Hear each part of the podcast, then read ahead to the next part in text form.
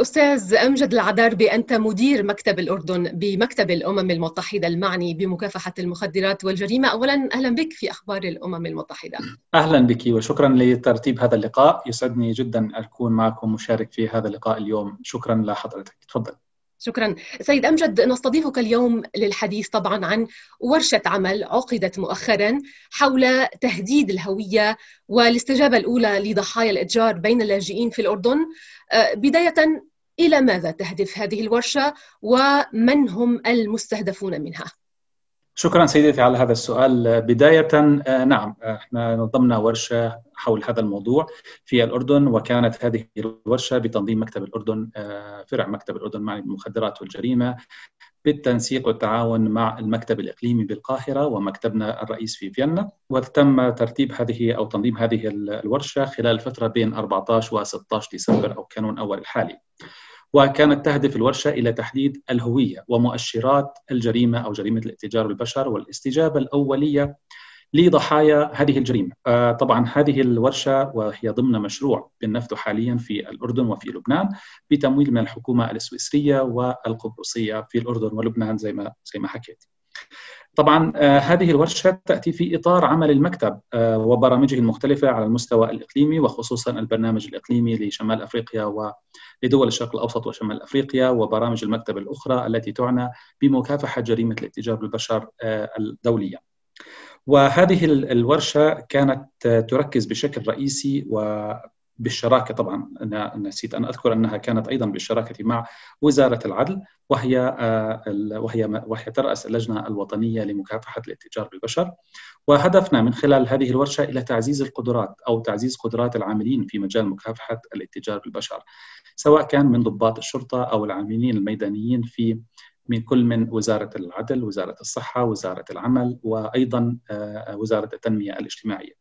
هدفنا بناء وتعزيز قدراتهم في التعرف على مؤشرات الضحايا، سواء كانوا المحتملين أو الضحايا الموجودين ويتم التعامل معهم حالياً، بهدف تقديم خدمات الاستجابة والعون والمساعدة بشكل سريع وبما ينطبق والمعايير الدولية والتشريعات الوطنية والآليات الوطنية النافذة في الأردن.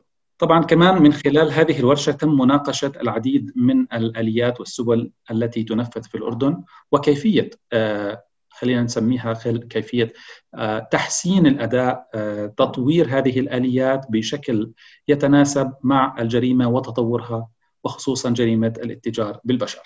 وهنا كان الدور الهام للعديد من المؤسسات الوطنية والدولية التي شاركت معنا في الورشة لتحديد أدوارها، للتعريف فيها، لتعريف المشاركين كيف يمكن التواصل معهم، كيفية يمكن تقديم الخدمات والاستجابة والتحقيق في هذه الجرائم، وتقديم العون للفئات المستهدفة وتحديدا الضحايا. طبعا هاي الدورة ضمت 15 مشارك من الجهات اللي حكيتها آنفا، وهي وزارة الصحة والعمل والتنمية الاجتماعية، بالإضافة لضباط التحقيق في وحدة مكافحة جرائم الاتجار بالبشر التابعة للبحث الجنائي. وكمان كان شارك معنا مجموعة من المؤسسات الدولية والوطنية زي على ما أذكر اللي هم المفوضية السامية لشؤون اللاجئين، ومنظمة الهجرة الدولية، ومركز تمكين، والمركز الدولي لتطوير سياسات الهجرة، واللي كلهم قدموا إيجاز حول خدماتهم وأدوارهم في مكافحة هذه الجريمة. سيد أمجد، نحن نعلم أن الأردن يستضيف في مخيمي الزعتري والأزرق عددا كبيرا من اللاجئين السوريين. للأسف هؤلاء يشكلون لقمة سائغة، خاصة النساء والأطفال منهم، للمتاجرين والاستغلاليين. ما الذي يقوم به المكتب بالتعاون مع السلطات الأردنية لحماية هؤلاء؟ شكراً على السؤال. طبعاً فئة اللاجئين هي أحد أهم الفئات التي أو أكثر عرضة وهشاشة للمستغلين والجماعات الإجرامية، نظراً للظروف التي مروا أو يمرون بها، وبالتالي يصبحوا فريسة سهلة للمستغلين والمتاجرين، وخصوصاً النساء والأطفال. في الأردن قامت الحكومة والمؤسسات الوطنية ذات الصلة باتخاذ العديد من الإجراءات في هذا الصدد، ومنها كانت تهدف إلى حماية هذه الفئة من الاستغلال، نظراً للظروف النفسية والاقتصادية والمعاناة التي يمرون بها، والذين قد يكون استغلالهم من قبل بعض الجماعات الإجرامية أو الجماعات التي تخلو من الضمير الإنساني واستغلالهم لهذه الظروف. وبالتالي كانت هذه الإجراءات محط تقدير من المجتمع الدولي للحكومة الأردنية ومؤسساتها في التعامل مع هذه الجريمة والضحايا. طبعاً إحنا كمكتب وهو راعي للاتفاقية الدولية لمكافحة الجريمة المنظمة والبروتوكولات الثلاث التابعة لها، وبالأخص بروتوكول منع وقمع ومعاقبة الاتجار بالبشر، نقوم بتقديم الخدمات من خلال الدعم الفني، خدمات المكتب من قبلنا من خلال الدعم الفني، من خلال تعزيز القدرات المؤسسية، من خلال وضع أدلة عمل إجرائية، وضع إجراء والتعاون مع المؤسسات الوطنية لوضع آليات عمل بهدف مكافحة هذه الجريمة. فعلى المستوى التشريعي مثلا يقوم المكتب بمساعدة الحكومة الأردنية بالتعاون مع الجهات الدولية والوطنية الأخرى على تطوير إعادة دراسة التشريع الوطني الحالي أو قانون مكافحة الاتجار بالبشر من خلال المراجعة الدورية له ووضع تشريع جديد أو تعديل لهذا القانون. كذلك نقوم بتدريب ضباط إنفاذ القانون على التحقيق في هذه الجرائم ووضعهم في صورة الممارسات الفضلة ووضعهم في صورة التشريعات الدولية الأخرى والأطر الدولية والآليات التي تساعد في مكافحة هذه الجريمة. طبعا هذه الدورة ليست هي الدورة الأولى، ولكن هي دورة متخصصة في إطار اللجوء والضحايا المحتملين من اللجوء، لكن في إطار عمل المكتب فهنالك العديد من الدورات التي نفذناها في الأردن في إطار تنفيذ برنامج الإقليمي للشرق الأوسط وشمال أفريقيا والبرامج الأخرى التي ننفذها في عديد من دول العالم، طبعا كلها بما يتوافق والمعايير الدولية والتشريعات الوطنية في تطوير منظومة العدالة الجنائية. سيد أمجد، العمل على موضوع الإتجار كما نعلم هو عمل دقيق جدا، هناك بالطبع شق قانوني ولكن أيضا هناك شق إنساني يعنى بتمكين الناجين ومساعدتهم على متابعة حياتهم بشكل ناجح.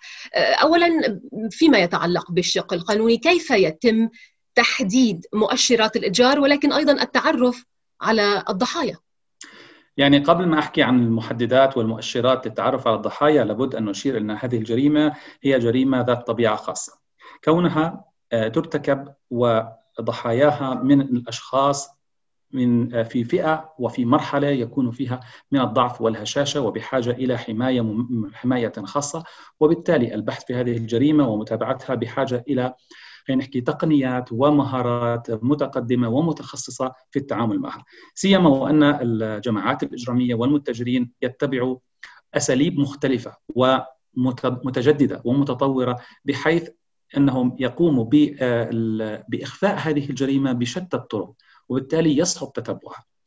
أما على الجانب القانوني فهنالك شقين أيضا في الجانب القانوني، فهناك الشق الدولي والمتمثل في ليس فقط تجريم وتحريم هذه الأفعال بل أيضا بالتعاون الدولي بين الدول بالمواثيق من خلال المواثيق الدولية وفي مقدمتها اتفاقية الأمم المتحدة لمكافحة الجريمة المنظمة والبروتوكولات الملحقة بها، وخصوصا البروتوكول الخاص بمنع وقمع ومعاقبة الاتجار بالأشخاص وبخاصة النساء والأطفال، والذي حدد بدوره في المادة الثالثة منه الأفعال والوسائل والغاية من هذه الجريمة، وبالتالي هي التي شكلت عناصر وأركان الجريمة ووسائلها على سبيل المثال للحصر.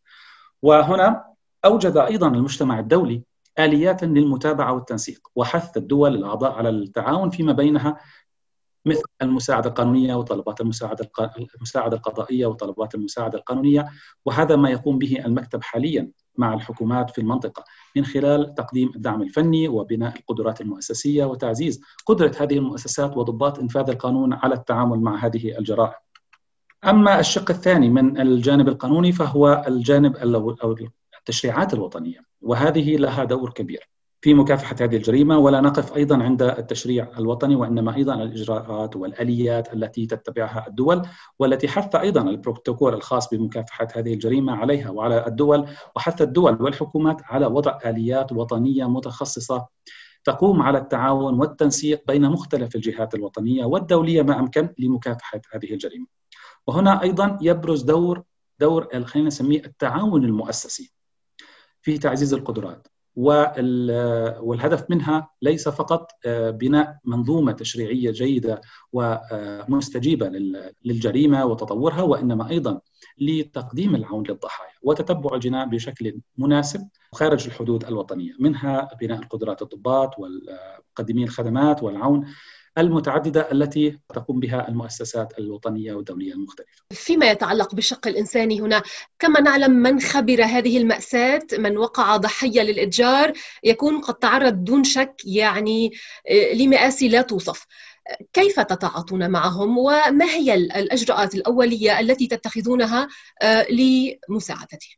كما تفضلت، ضحايا هذه الجريمة هم من تعرضوا لويلات إنسانية عديدة، وبالتالي فهم أصلا في حالة نفسية وفي حالة من الضعف والهشاشة بما كان بحاجة إلى مزيد من العون ومزيد من الاهتمام في التعامل معهم. وبالتالي فإن العاملين على الصفوف الأولى من المؤسسات الوطنية هم الأشخاص الأوائل الذين يتم التعرف من خلالهم على مؤشرات الاتجار بالبشر، وفي هذه الحالة لابد من بناء قدراتهم وتعزيز قدراتهم للتعرف على المؤشرات والضحايا المحتملين، وبالتالي لابد من وجود منظومة داخلية وطنية ومجموعة من الإجراءات بهدف التنسيق ومكافحة هذه الجريمة، تحديدا في حال تعرف أي منهم على عدد أو بعض من هذه المؤشرات. كيف يقوم بالتنسيق مع الجهات الأخرى، مع المؤسسات الوطنية، مع المؤسسات الدولية الموجودة التي تقدم العديد من الخدمات.